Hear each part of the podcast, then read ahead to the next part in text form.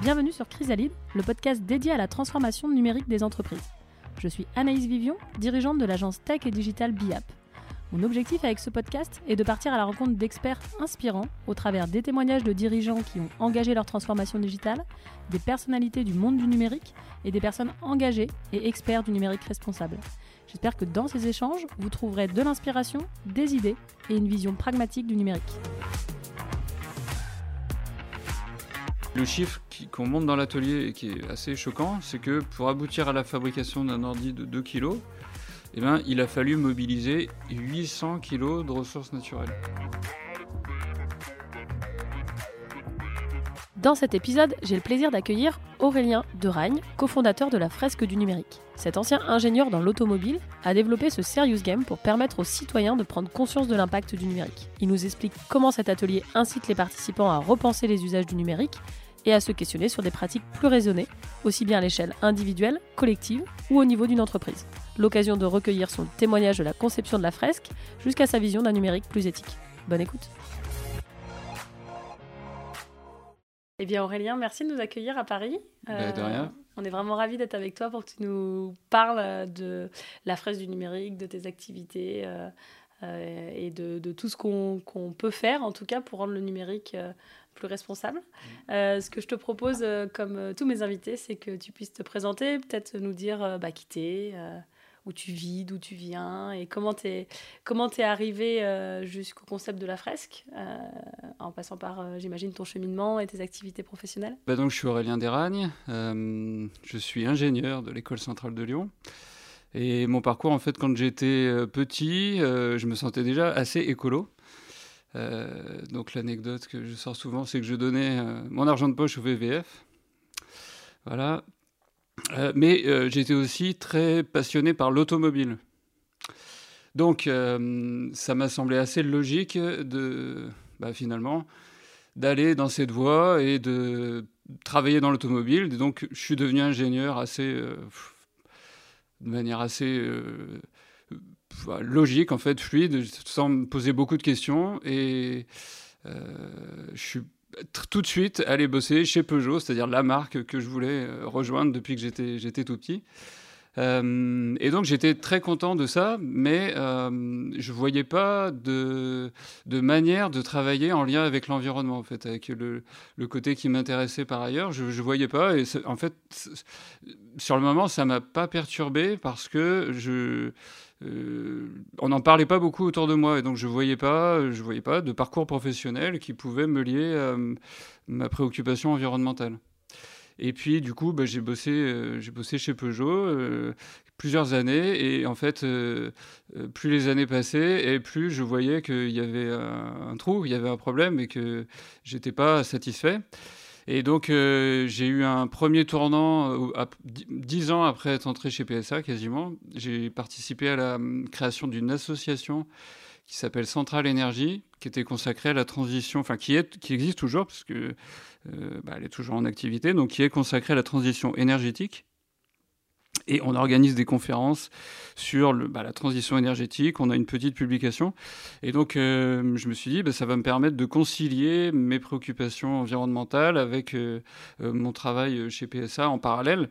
et puis, en fait, c'est pas ce qui s'est passé. Je me suis dit que ça allait me soulager. Et au lieu de me soulager, ça m'a plutôt stressé finalement parce que euh, bah, finalement, je me suis documenté plus que je ne l'étais précédemment. Et on m'a fait lire euh, les écrits de Jean-Marc Jancovici, par exemple, à ce moment-là. Et puis finalement, j'ai approfondi les, les, questions environnementales, les problématiques environnementales à ce moment-là.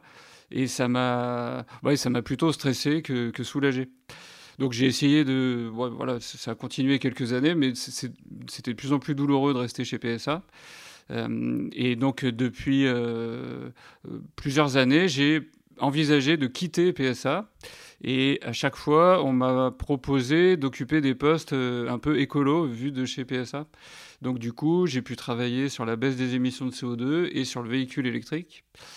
Euh, mais en fait, j'ai fini par saturer quand même. Et euh, je me suis dit, il y a quelques années, je me suis dit, bah, j'ai dépassé 40 ans et si je veux ne pas faire toute ma vie chez PSA, il faut que je, tente autre chose. Tu es resté combien de temps chez PSA bah, 20 ans. Quand même. 20 ans euh, tout rond. 20 ans tout rond. Et donc, euh, bah ouais, j'ai vécu une espèce de saturation. J'ai rien contre PSA en fait. Puis les gens que je côtoyais là-bas, ils me plaisaient. Mais puis j'aimais beaucoup la voiture, mais je me rendais compte que ça n'allait pas dans la bonne direction. J'ai plein d'anecdotes, des trucs qui m'ont fait, fait sauter le pas. mais j'ai décidé de quitter PSA bah, il y a un peu plus de trois ans maintenant. Euh, et, à l'époque, en fait, je ne savais pas exactement ce que j'allais faire. Donc, je n'avais pas prévu de faire la fresque du numérique ou de faire d'autres trucs. pas de plan Si, j'avais un plan, mais il n'y a rien qui s'est passé comme dans mon plan. Euh, donc, euh, d'ailleurs, c'est une leçon que j'en ai retirée. C'est bien d'avoir des plans, ça, sécurise. Mais en fait, il faut surtout chercher à être aligné avec ce qu'on ressent. Et puis, les choses se font naturellement, finalement. Les choses évoluent naturellement ensuite. Quoi. Et du coup, comment, comment, comment ça se passe quand du coup, tu pars de, de cette expérience du coup, euh, qu'est-ce qui, se passe euh, jusqu'à euh, cette, rencontre avec ton associé, cette création de fresque du numérique? Alors, la suite de l'histoire, c'est que au sein de Centrale Énergie, donc la fameuse association, j'avais rencontré Cédric Engenbach, qui faisait, partie de la même asso, à l'époque où il était directeur du Shift Project, qui est le think tank créé par Jean-Marc Jancovici. Et petit à petit, il avait arrêté de venir à nos séances parce qu'il nous disait bah, Je travaille sur un jeu qui s'appelle La fresque du climat. Euh, où il y a des petites images qu'il faut mettre dans l'ordre. Et euh, je veux toucher un million de personnes. Je veux qu'un million de personnes participent à ça. Et euh, vraiment, moi, je, faisais des gros yeux et je comprenais pas. Et tout le temps que j'étais chez PSA, je n'ai pas testé la fresque du climat. C'est-à-dire que je connaissais, je connaissais Cédric quand je voyais de temps en temps, il en parlait, mais j'avais jamais testé et je, ne voyais pas comment ça fonctionnait, je voyais pas ce que ça pouvait apporter. Mais quand j'ai décidé de quitter PSA, donc j'avais, j'étais obligé d'ailleurs par les, ressources humaines de définir un plan. Et donc mon plan, c'était de faire des trucs euh, euh, manuels que j'avais envie de tester depuis longtemps, genre un repair café et euh, du maraîchage, quoi, en gros, enfin apprendre à cultiver des trucs, l'histoire du retour à la terre en quelque sorte. et, mais je me rendais bien compte que ça, ça allait pas me faire vivre. Et donc mon plan alimentaire, c'était de devenir développeur web. J'avais fait un peu de numérique euh, ou d'informatique chez PSA, mais ce n'était pas mon cœur de métier. Mais je suis assez euh, geek euh, de nature, donc je savais que ça allait bien se passer. Et donc, c'était ça. J'avais prévu une formation de développeur web, et d'ailleurs, c'est ce que j'ai fait. Mais une fois que ce plan était décidé, que, voilà, c'était sûr que je quittais PSA, je suis allé voir Cédric, on a dîné ensemble, et puis il m'a reparlé de la fresque du climat, forcément. Et il m'a dit, bah, quand même, tu devrais essayer. Là. Et je me suis dit, c'est vrai, j'ai le temps maintenant.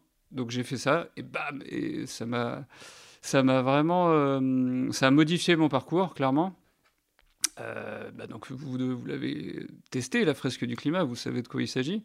Mais euh, donc c'est un atelier où on se réunit pour mettre en ordre des cartes qui décrivent le dérèglement climatique, certaines étapes.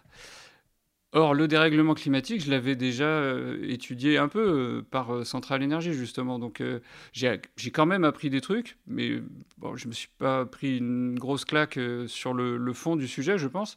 Par contre, ça m'a mis une grosse claque sur le fonctionnement collectif ça, ça, ça m'a vraiment marqué parce que euh, la plupart des projets que j'avais, même développeur web et mes autres projets, je, les avais, je les intellectualisais de manière très euh, indépendante, c'est-à-dire de manière solitaire en fait. Bah, pas 100% solitaire bien sûr, mais quand même assez euh, seul.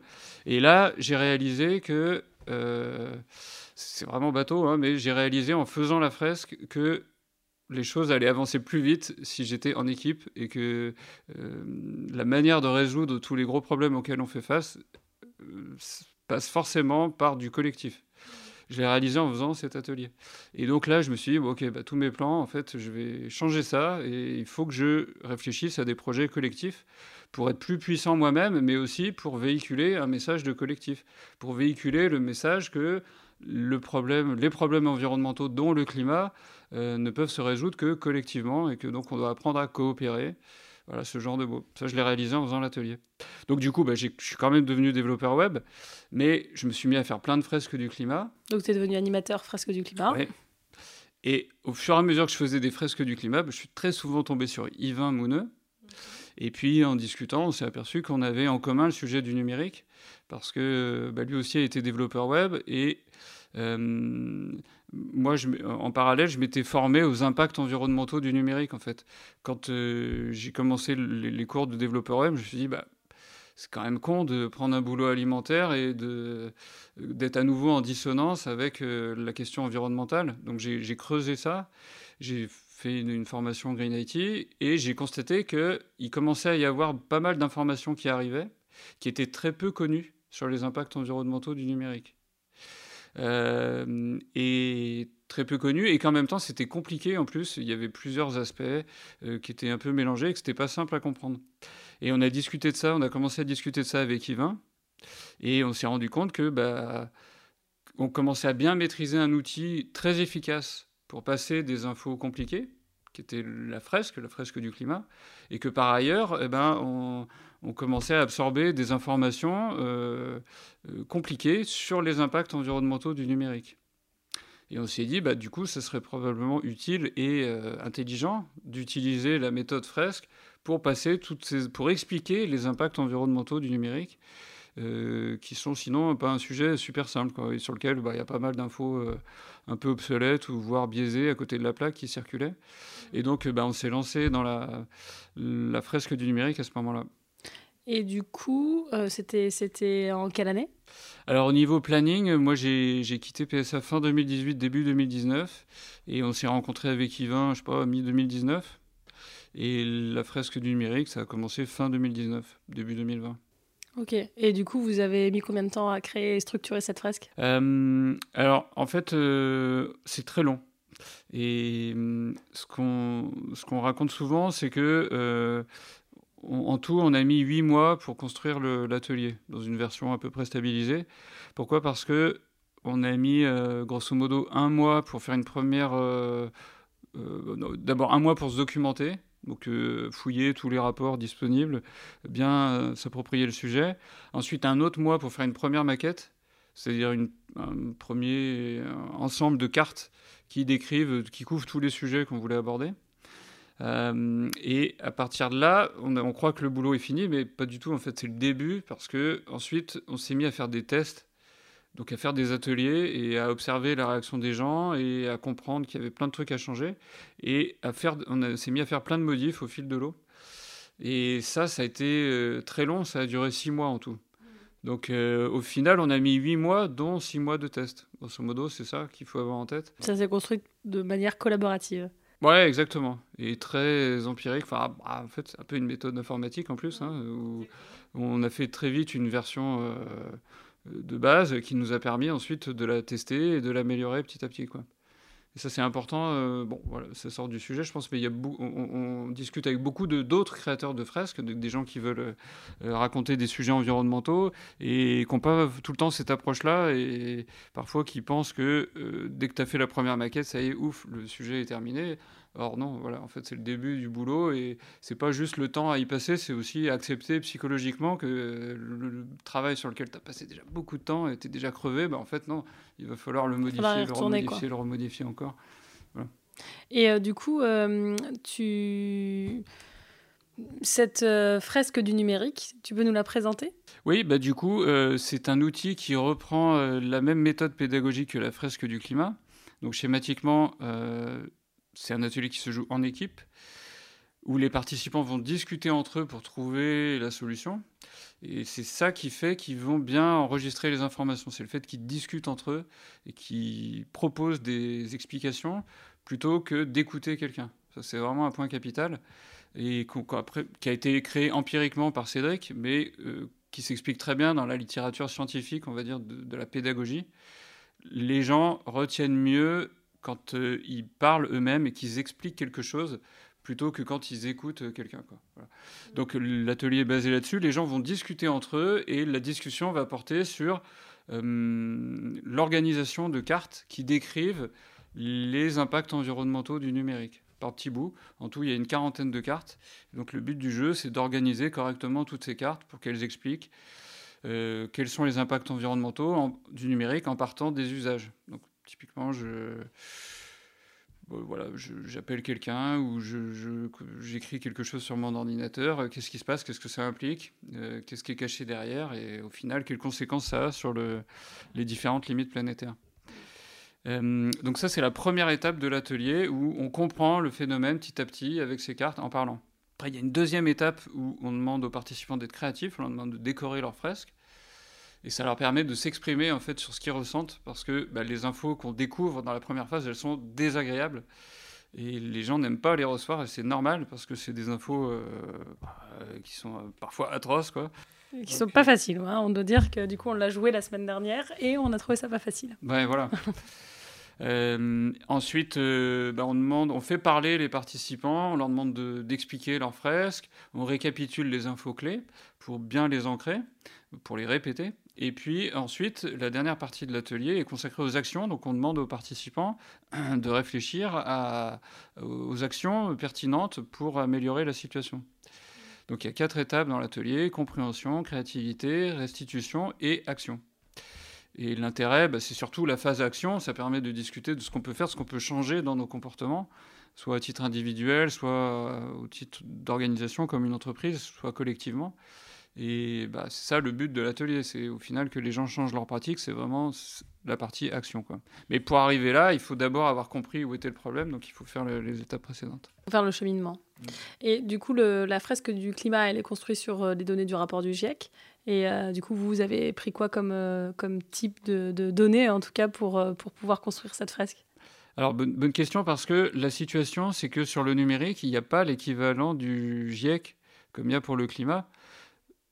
Ah, c'est assez évident parce qu'il n'y a pas d'autres sujets scientifiques aussi bien traités que le climat grâce au GIEC. Donc c'est quasiment une exception. Dans l'histoire de l'humanité, bah, il n'y a jamais eu mieux. Donc le numérique, les impacts environnementaux du numérique, c'est pas un sujet aussi bien documenté. Donc euh, très concrètement, on a dû utiliser plusieurs sources.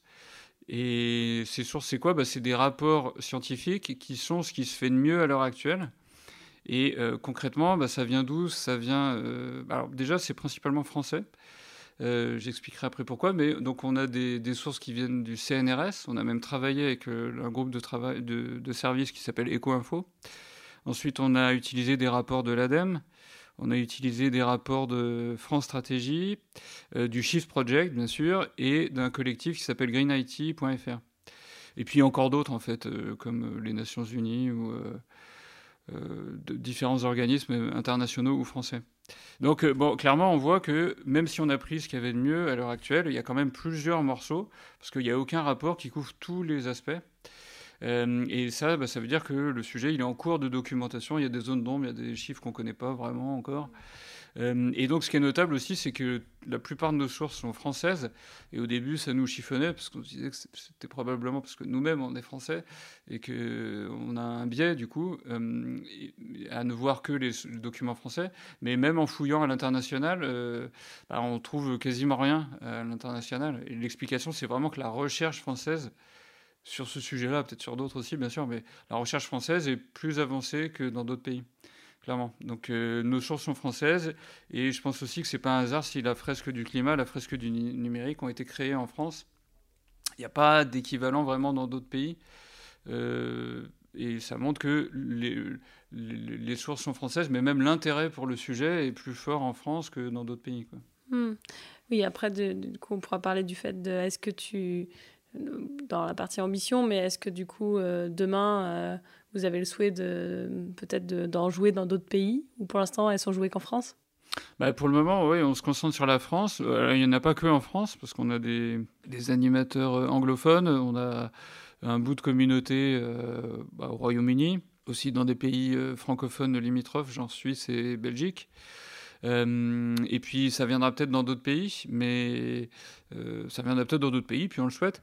Mais en fait, euh, nous, il y, y, a deux sujets. Il y a un sujet que, bah, on constate quand même que le sujet est moins intéressant, intéresse moins les autres pays.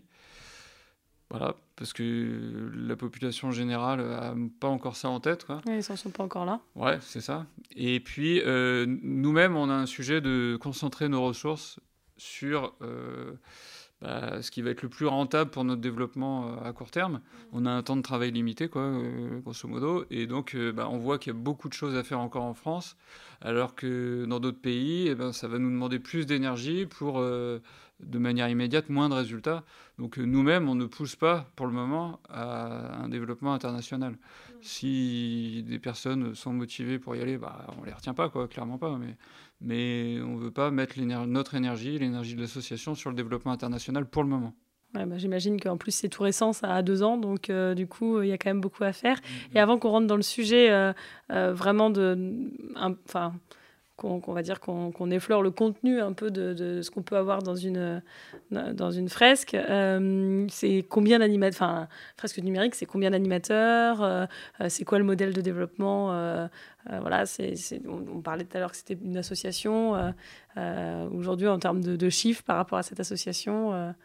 Euh, tu peux nous en dire un peu plus? Oui, euh, donc euh, pour structurer notre projet, on, s'est inspiré le plus possible de la fresque du climat, parce qu'on on connaissait bien le projet, son organisation, et puis bah, le fait est qu'il fonctionne très bien.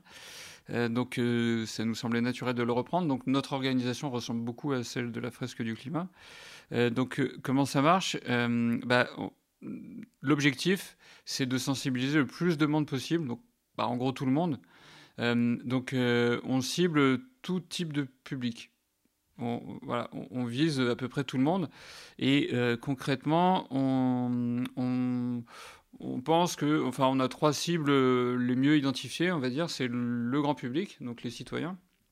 Donc on fait des ateliers citoyens, mais on a aussi l'enseignement, donc typiquement l'enseignement supérieur, puis peut-être plus tard l'enseignement secondaire c'est-à-dire euh, collège, lycée, et puis le monde professionnel, donc les entreprises, les organisations publiques.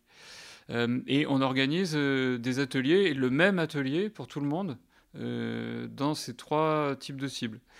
à l'heure actuelle, il y a à peu près 15 000 personnes qui ont participé à l'atelier, déjà 15 000, hmm. donc on est, bah, on est super contents. Super, mais bah, on pense que ça suffit pas. et c'est pas juste pour, nous faire plaisir à nous-mêmes, mais en fait, ce qu'on souhaite, c'est impulser un changement euh, systémique, en fait, que le... C'est super ambitieux, hein, mais bon, c'est quand même pour ça qu'on fait. C'est le but, c'est que les choses changent, quoi. Et donc, 15 euh, 000, on pense que ça suffit pas, et on s'est fixé un nouvel objectif à 100 000. Peut-être même que 100 000, c'est pas assez, en fait. La fresque du climat, pour info, dès le début, Cédric a, comme j'ai dit tout à l'heure, euh, fixé un objectif d'un million de personnes. Euh, qui semblait fou à l'époque, mais qui va être atteint, là, je pense, je sais pas, dans l'année qui vient. Il y a à peu près 400 000 participants pour la fresque du climat, là, donc euh, ça, ça, on va y arriver, sachant que le modèle de développement, que je vais l'expliquer là, est conçu pour permettre un, un, développement exponentiel, c'est-à-dire un doublement euh, très rapide et euh, du coup, les chiffres qu'on a pour la fresque numérique, mais qui sont les mêmes à peu près pour la fresque du climat, c'est que les participants sont multipliés par 10 tous les, euh, tous les 18 mois, quoi, à peu près. Euh, et donc, bah, nous, on était, on était seulement à 1000 participants, on va dire il y a, y a mi-2020, et puis euh, bah, là, on, a passé 10 000 euh, début 2022, et là, on est déjà à 15 000, et puis on pense qu'on sera à 100 000 l'an prochain, et ainsi de suite. Et c'est le nombre de, personnes qui, sont, qui souhaitent se former qui augmente? Et donc en fait, c'est, ouais, voilà, en lien avec cet élément de réponse, c'est que le, le, modèle, pour permettre ça, le modèle, c'est que l'atelier, il n'y a pas de conditions pour y participer. Et ensuite, il est facile d'apprendre soi-même à l'utiliser. Il est facile d'apprendre soi-même à devenir animateur, en fait. C'est ça le point clé. C'est ça le point clé, c'est que euh, euh, une personne euh, qui participe à l'atelier, eh ben, elle-même, elle peut très facilement être en capacité de reproduire le même schéma avec d'autres personnes. C'est ça qui permet le déploiement exponentiel.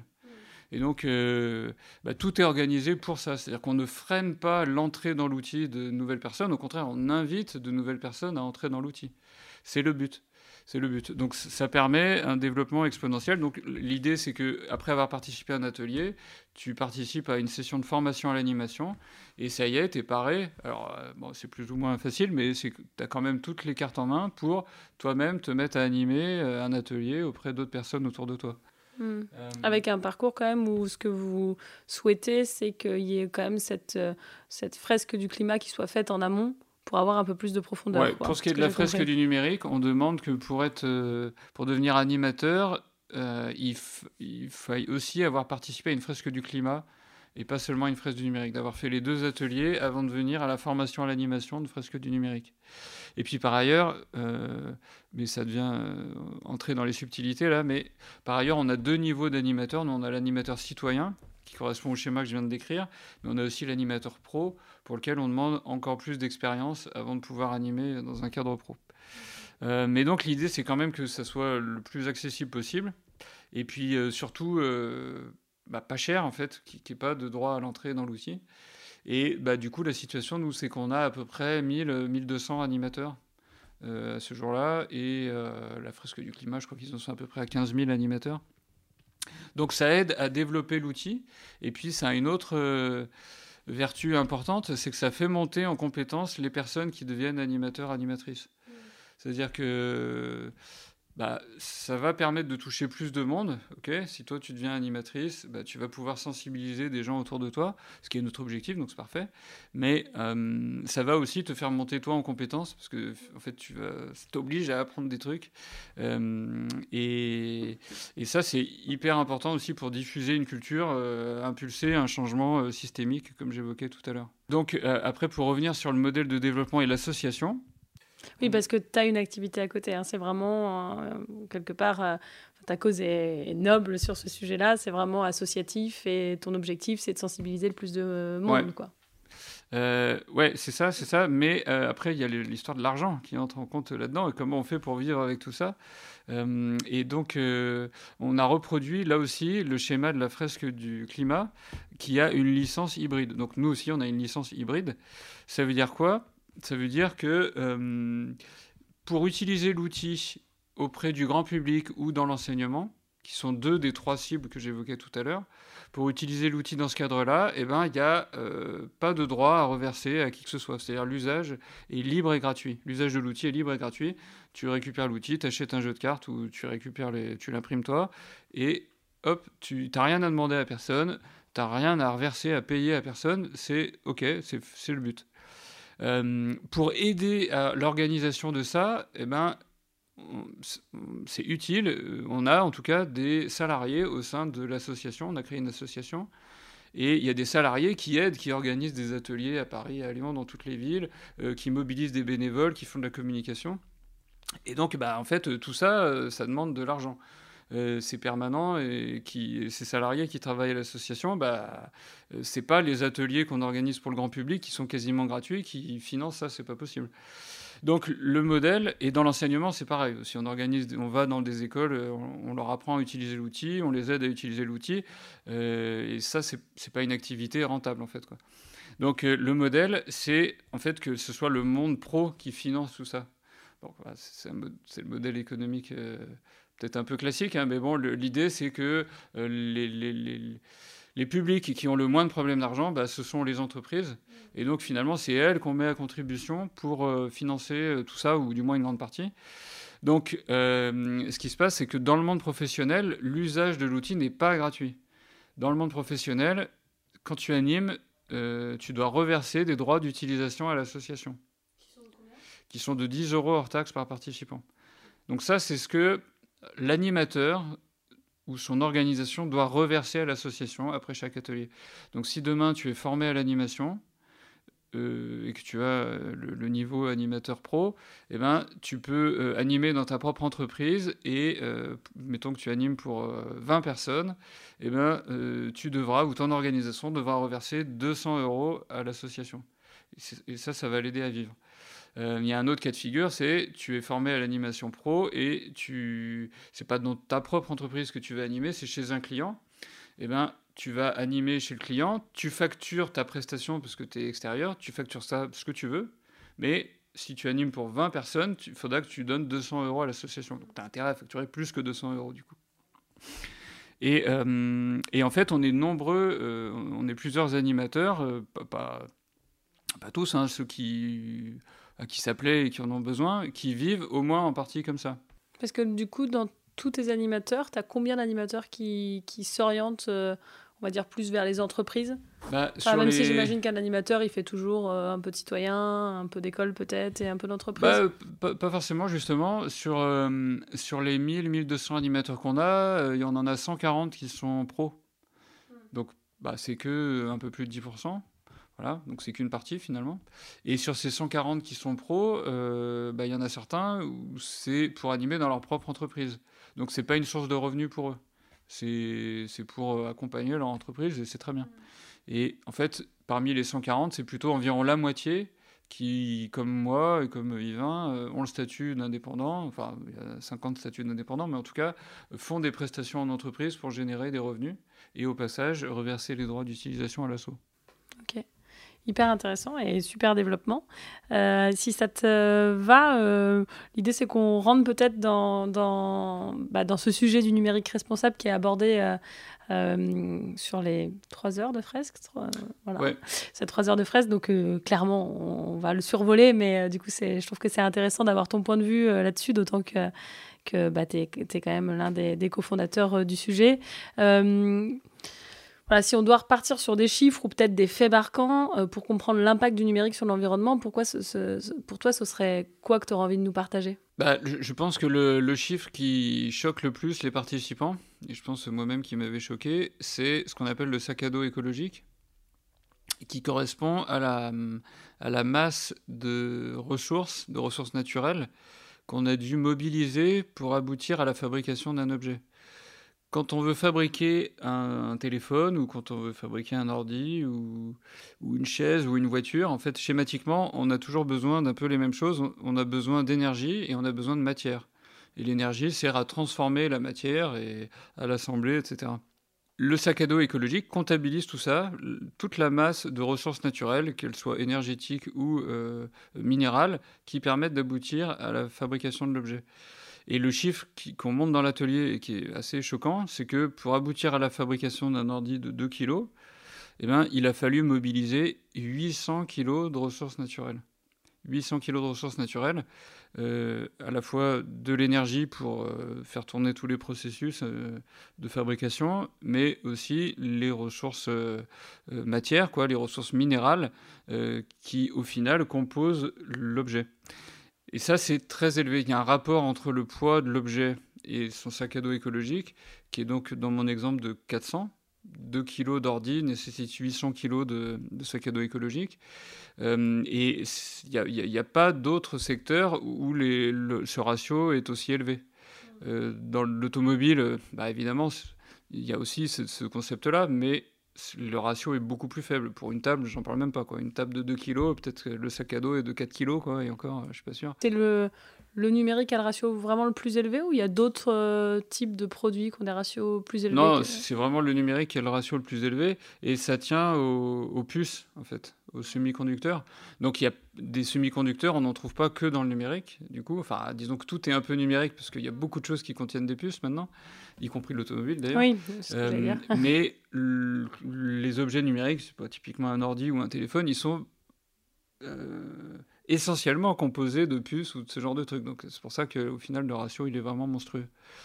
Et comment ça s'explique? Eh bien, ça s'explique par le fait que euh, pour obtenir mes 2 kilos euh, d'acier et de cuivre et, de, en fait de plein d'autres métaux, parce qu'il y a des dizaines et des dizaines de métaux différents, euh, il y a un peu de plastique et de céramique aussi, mais il y a beaucoup de métaux. Bah, pour obtenir tout ça, il suffit pas d'aller au magasin du coin et de dire tiens, bah, je voudrais 3 grammes d'or. En fait, pour obtenir chaque quantité, il a fallu brasser beaucoup, beaucoup de, de croûte terrestre en fait. Euh, et c'est ça qui est comptabilisé dans le sac à dos écologique. Donc ça illustre en fait euh, bah, toute l'énergie euh, cachée derrière, mais aussi tous les ravages environnementaux, beaucoup liés à l'activité minière nécessaire pour obtenir tous ces mi- minéraux, mais à la fin des métaux. Hmm. Sujet euh, sur euh, cette partie minière assez passionnante, euh, assez passionnant. J'ai regardé l'interview de l'une des cofondatrices de Systex. Systex, euh, qui, voilà, qui m'a vraiment euh, chamboulé en tout cas dans, dans la compréhension de, de ce secteur. Euh, et du coup, on parle de la partie écologie. Et j'ai trouvé hyper intéressant dans la fresque aussi toute la dimension sociale. Je pense que c'est celle qui nous a le plus perturbé, nous, quand on a fait la fresque. Euh, Est-ce que, pareil, tu peux nous partager quelque chose là-dessus, enfin, voilà, un petit morceau de la fraise sur la dimension, l'impact social, en tout cas quelque chose de marquant sur, sur, sur, ce que le, numéro, le numérique peut créer? Bah, en fait, le, les difficultés sociales, c'est quoi? C'est des conditions de travail qui sont indécentes. donc, bah, après, on peut se dire que c'est relatif, subjectif, mais bon, pas tant que ça. Bah, il y, a même des, normes internationales quand même, et bah, très souvent elles sont dépassées. Et ça veut dire quoi? Des conditions de travail indécentes? Et ben, ça, va être des conditions de sécurité euh, qui ne sont pas assurées pour les travailleurs, beaucoup euh, dans l'activité minière, mais pas que, même dans les activités euh, d'assemblage. et puis on va aussi trouver beaucoup de travail forcé. Euh, donc euh, il y a quelques exemples euh, dans l'actualité liés au numérique.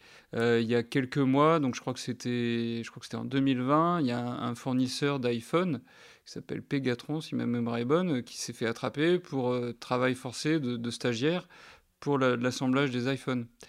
Euh, et donc, bah, bien sûr, Apple a dit oh là là, c'est pas bien, on arrête tout de suite avec eux. Mais euh, c'était pas la première fois, et c'était pas le premier fournisseur. Et en fait, euh, bah, ça arrive assez souvent. Donc, c'est pas, c'est vrai que c'est pas lié au numérique en particulier. En fait, c'est lié au bah, au, mode d'organisation du travail dans les pays qui sont sollicités pour fabriquer le numérique. Après, il y a aussi beaucoup de difficultés dans l'activité minière. Et l'activité minière, en elle-même, elle est, bah, on ne l'a pas du tout sous les yeux, donc euh, on a tendance à pas du tout euh, imaginer qu'elle pose problème et à se dire euh, oui on va faire des mines bien propres et tout, mais non l'activité minière est une activité sale et qui est porteuse de, bah, de décès en fait. Il y a beaucoup de c'est le, peut-être le, secteur de, de, travail où il y a le plus de où il y a le plus de décès d'accidents du travail quoi.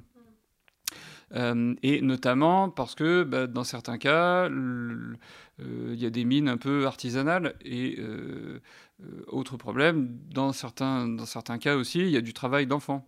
Donc, et là, ça recoupe pas mal aussi le numérique. Il y a un composant qu'on retrouve beaucoup dans le numérique, notamment dans les batteries. Alors du coup, Bon, des batteries, il n'y en a pas que dans le numérique et il y en a de plus en plus dans l'automobile typiquement, mais euh, on retrouve du cobalt dans les batteries et euh, une grande partie du cobalt vient de République démocratique du Congo où on sait que bah, c'est en partie des enfants qui travaillent précisément parce que les mines sont euh, tellement peu sécurisées qu'il n'y a que des personnes de, de petites dimensions qui peuvent, qui peuvent y aller. Euh, donc bah voilà, nous, quand on voit ça, euh, bah, on trouve ça euh, indécent, anormal, et, je pense sincèrement que ça l'est, ce n'est pas normal. Et bah, le numérique contribue à ça, clairement, même si c'est pas le seul et que c'est pas le cas systématiquement. Toutes les, activités minières ne présentent pas ces problèmes-là. Mais bah, voilà, ça fait quand même partie du panorama très clairement, et c'est important d'en avoir conscience, quoi, je pense. Oui, oui, parce que clairement, dans notre nos usages du quotidien avec le numérique, euh, c'est pas, comme tu dis, c'est pas autour de nous. On n'a pas l'activité minière qui est à côté de nous, les usines, elles sont pas euh, proches de chez nous. Et donc, euh, du coup, Alors que ça pourrait, ça, c'est vraiment intéressant. C'est-à-dire que dans le sous-sol français, il y a, y a, plein de, minéraux différents dont on pourrait extraire plein des métaux qu'on utilise. Peut-être pas tous, hein, bien sûr, mais il y en a quand même beaucoup. Mais sauf que bah, personne n'a envie d'avoir une mine chez soi. Déjà que on est prêt à se battre pour pas avoir d'éoliennes et que on préfère brûler du pétrole, bon bah alors imagine une mine quoi. Euh, donc euh, c'est assez cynique, c'est que on est tous très satisfaits de d'utiliser plein de produits numériques, mais en fait qui impliquent une activité minière et qu'on choisit de délocaliser. C'est-à-dire qu'on se dit oh, ok, il y a une activité minière, bah, très bien, mais par contre ne la faisons pas chez nous, faisons-la ailleurs parce que c'est trop sale sinon. Bah, voilà, c'est dommage quand même. Ouais, c'est ça qui est, principalement euh, triste, euh, en tout cas quand, on, fait cette fresque qui peut être assez, euh, assez bah, on peut le dire, un petit peu violent psychologiquement pour, parce qu'il y a une prise de conscience qui est assez forte. Quoi. Et justement, quand on joue la fresque, il y a certains sujets qui peuvent être déconstruits ou bah, des, idées reçues ou des préjugés. On parlait tout à l'heure du recyclage. Euh, qu'est-ce, que, qu'est-ce qui euh, surprend euh, souvent des, des, participants à la fresque du numérique? Bah, ce qui les surprend, c'est que très souvent, ils arrivent à l'atelier en imaginant que tous les objets, notamment numériques, sont parfaitement recyclés. Je pense que c'était mon cas, en fait, même avant de m'intéresser à tout ça. et donc, je pense que beaucoup de participants ont en tête des images qui sont véhiculées dans les publicités autour de des déchets, du recyclage, qui sont des genres de grandes machines où euh, tu mets en entrée euh, un objet, genre un téléphone, et puis à la sortie de la machine, paf, tu as un nouvel objet euh, tout neuf, comme un grille-pain. Il y a des publicités comme ça, je sais pas si vous voyez de quoi je parle, mais c'est des, vrais, des vraies images que j'évoque. Quoi. Et, et, ça, c'est très, très, très trompeur, parce que ça donne l'illusion que nos objets sont intégralement transformés. Et c'est c'est très peu vrai. C'est très peu vrai. Donc, en fait, euh, en ordre de grandeur, c'est même faux. C'est même faux. Euh, la situation, c'est que. Euh, et, en fait, la situation que je vais décrire, elle, ressemble. C'est la même sur plein d'autres secteurs d'activité. Bon, en tout cas, c'est celle du numérique, mais on retrouve la même chose, genre pour le plastique, en fait, et pour le textile, dans plein de, plein de secteurs. donc, la situation, déjà, c'est que nos déchets sont très peu collectés. Ils sont très mal collectés. Euh, pour qu'un objet ait une chance d'être recyclé, il faut qu'il soit collecté d'abord. Or, ils sont très peu collectés. Donc, c'est une première limite. Le, bon, les chiffres, c'est juste incroyable. C'est qu'au niveau mondial, il y a moins de 20% des déchets qui sont collectés, des déchets électroniques qui sont collectés. C'est mieux en France, hein, on fait mieux que ça, mais c'est quand même, euh, c'est quand même pas, pas grand-chose. Quoi. Donc, euh, voilà, une première limite. Ensuite, quand les objets sont collectés, on va essayer de les recycler mais recycler, ça veut dire quoi? Ça veut dire qu'on récupère la matière pour en faire autre chose. Et, euh, souvent, recycler, c'est un mot fourre-tout pour dire euh, fin de vie, quoi. Et euh, non, c'est un sens bien précis qui est de je vais arriver à refaire faire un cycle à la matière. Et ça, c'est très difficile dans le numérique parce que pour recycler la matière d'un objet numérique, bah, il faut être, enfin, d'un objet de quoi que ce soit, il faut être capable de séparer les matières. Donc euh, ça rime à rien de récupérer un smartphone composé de 50 métaux et d'en faire un gloubi-boulga de, métaux. On ne saura rien en faire parce que c'est un mélange, ça, deviendrait un truc infâme dont, on peut, euh, sur lequel on ne peut pas se baser pour fabriquer un autre objet. Pour, pour refaire quelque chose avec, il faut isoler le cuivre, euh, l'or, l'indium et tout ça. Or, dans un smartphone, enfin dans un objet numérique, toutes ces matières sont mélangées de manière intime en fait. C'est présent en toute petite quantité, c'est imbriqué, c'est des alliages, et ça rend le travail de séparation euh, quasiment impossible. C'est voilà, on utilise des analogies rigolotes dans l'atelier, mais c'est comme si euh, on voulait récupérer les tomates après avoir fait cuire la ratatouille. Ou si on voulait récupérer. D'ailleurs, il y a beaucoup de références à l'alimentaire hein, euh, dans cette bah, Les gens comprennent bien ça. Ou récupérer le sel après avoir fait cuire le pain, tu vois. Là, tu te dis, waouh, effectivement tu comprends que c'est peut-être pas fondamentalement impossible, mais c'est tellement compliqué que tu n'as pas envie de le faire et tu comprends tout de suite que l'industrie ne le fait pas en fait. Et donc la situation, c'est qu'en ordre de grandeur, on arrive à récupérer euh, environ, euh, environ 20% des, des, objets numériques qui entrent en filière de recyclage. Et euh, bah, ça veut dire quoi? Ça veut dire qu'au final, la matière qui est effectivement récupérée, bah, c'est de l'ordre de 20% sur de l'ordre de 20% qui a été collecté. Donc c'est que quelques petits pourcents à la fin. Euh, dont on va pouvoir refaire quelque chose. Et ce quelque chose, il n'y a aucune chance que ce soit un nouveau téléphone, parce qu'il faut des matières euh, pures, bien nickel et tout. donc, ce sera peut-être autre chose, ça peut-être, euh, je sais pas, une canette, ou c'est, toujours ça, hein, mais euh, c'est pas du tout euh, une boucle fermée. vous avez certainement en tête le, triangle du recyclage qu'on trouve sur plein d'emballages, là, qui donne à penser que tout ça est en, en circuit fermé, en économie circulaire, mais c'est pas du tout ça. C'est pas du tout ça. Ça ne veut pas dire qu'il ne faut pas essayer de recycler, hein, mais euh, ce qui est certain, c'est qu'il ne faut pas euh, se donner bonne conscience en se disant euh, je crée des déchets, mais c'est pas grave parce que ça va resservir, ça va être recyclé.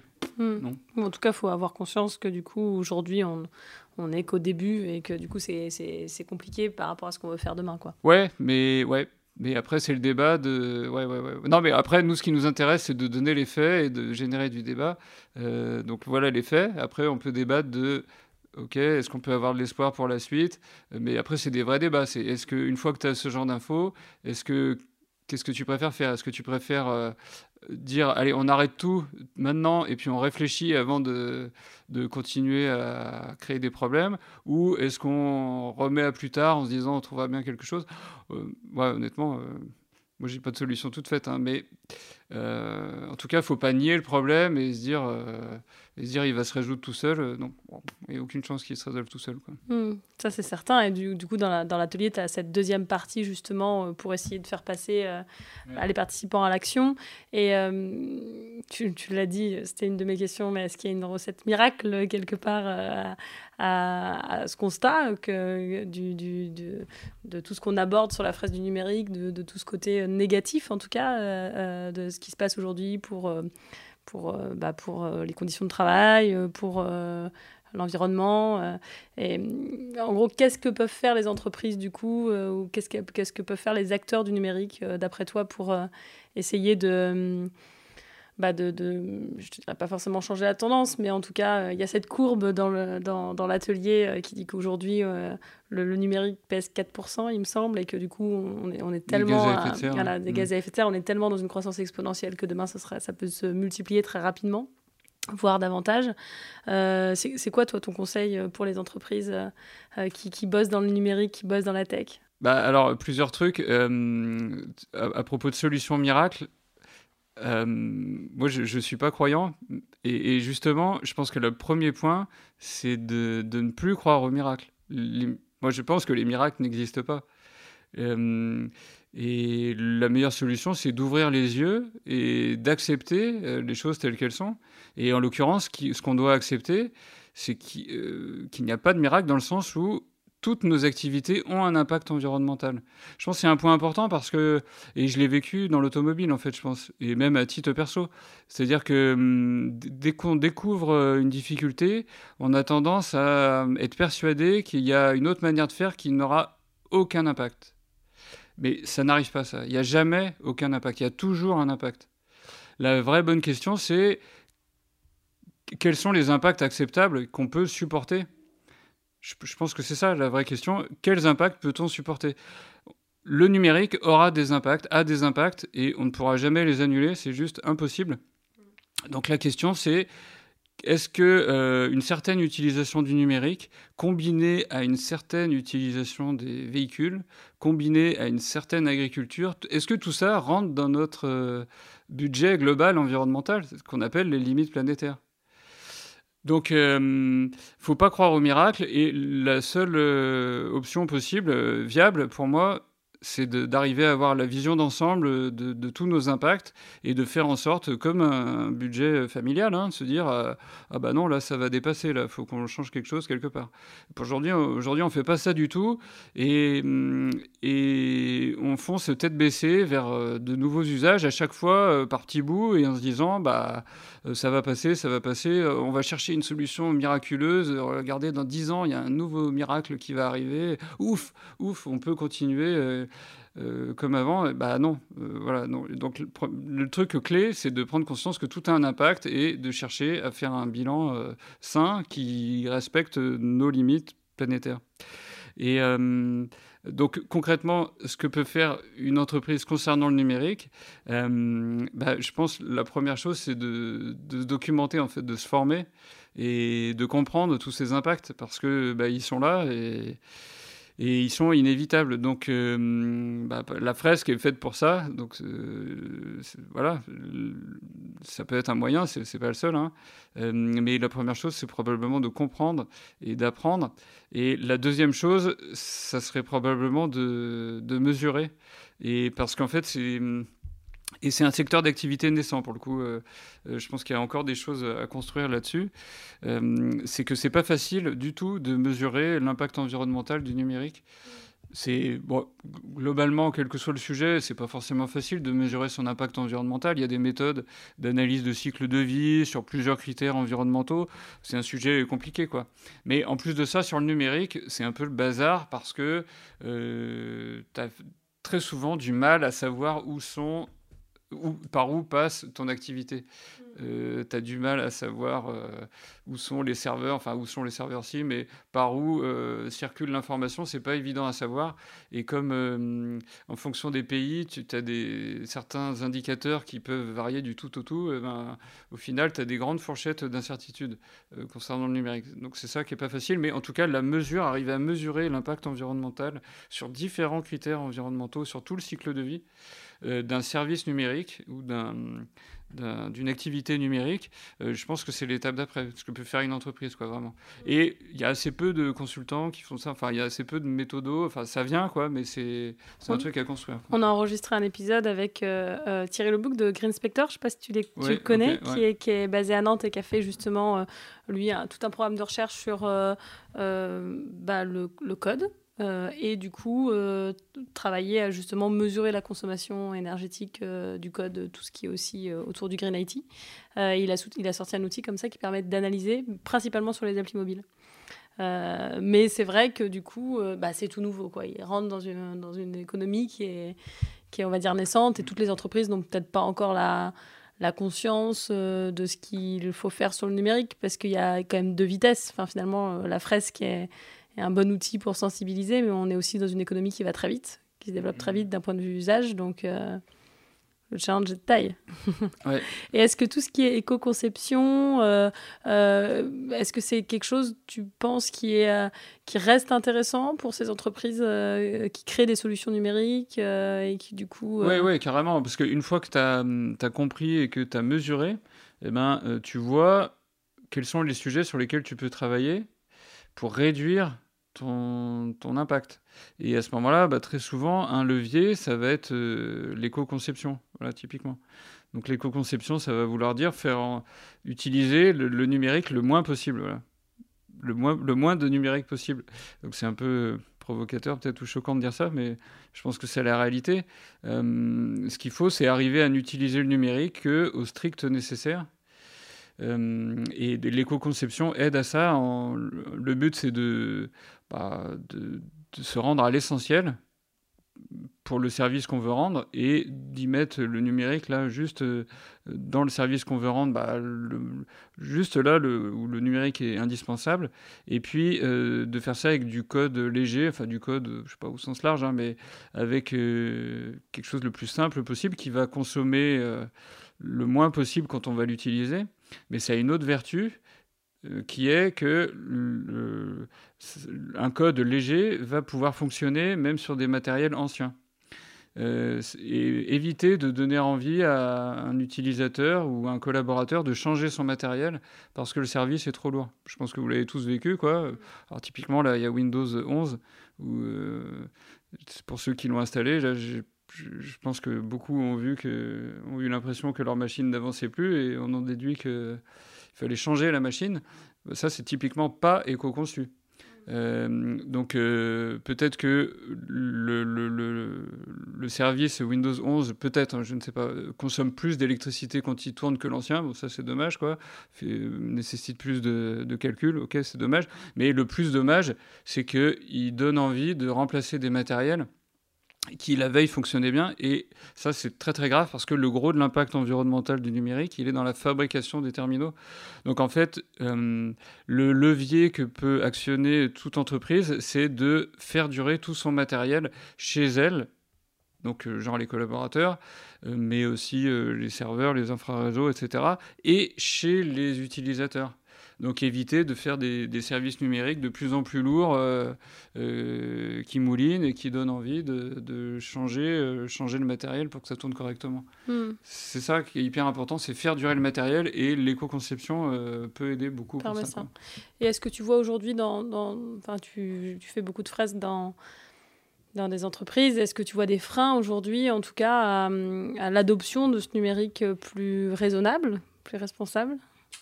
Oui, oui, oui, oui. Bah après, euh, c'est beaucoup. Euh, c'est ce qui ressort de quasiment tous les ateliers en réalité. Hein. C'est beaucoup un problème systémique euh, lié au business model de la plupart des entreprises.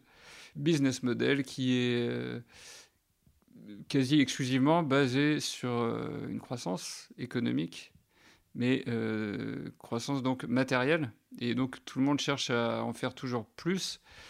Et hum, ça, le numérique aide à ça, en fait. Et donc, euh, la plupart des, entreprises, du coup, euh, ou des, collaborateurs ont du mal à envisager euh, un monde avec moins de numérique parce qu'ils n'arrivent pas à voir comment ils vont pouvoir croître en ayant moins d'impact numérique.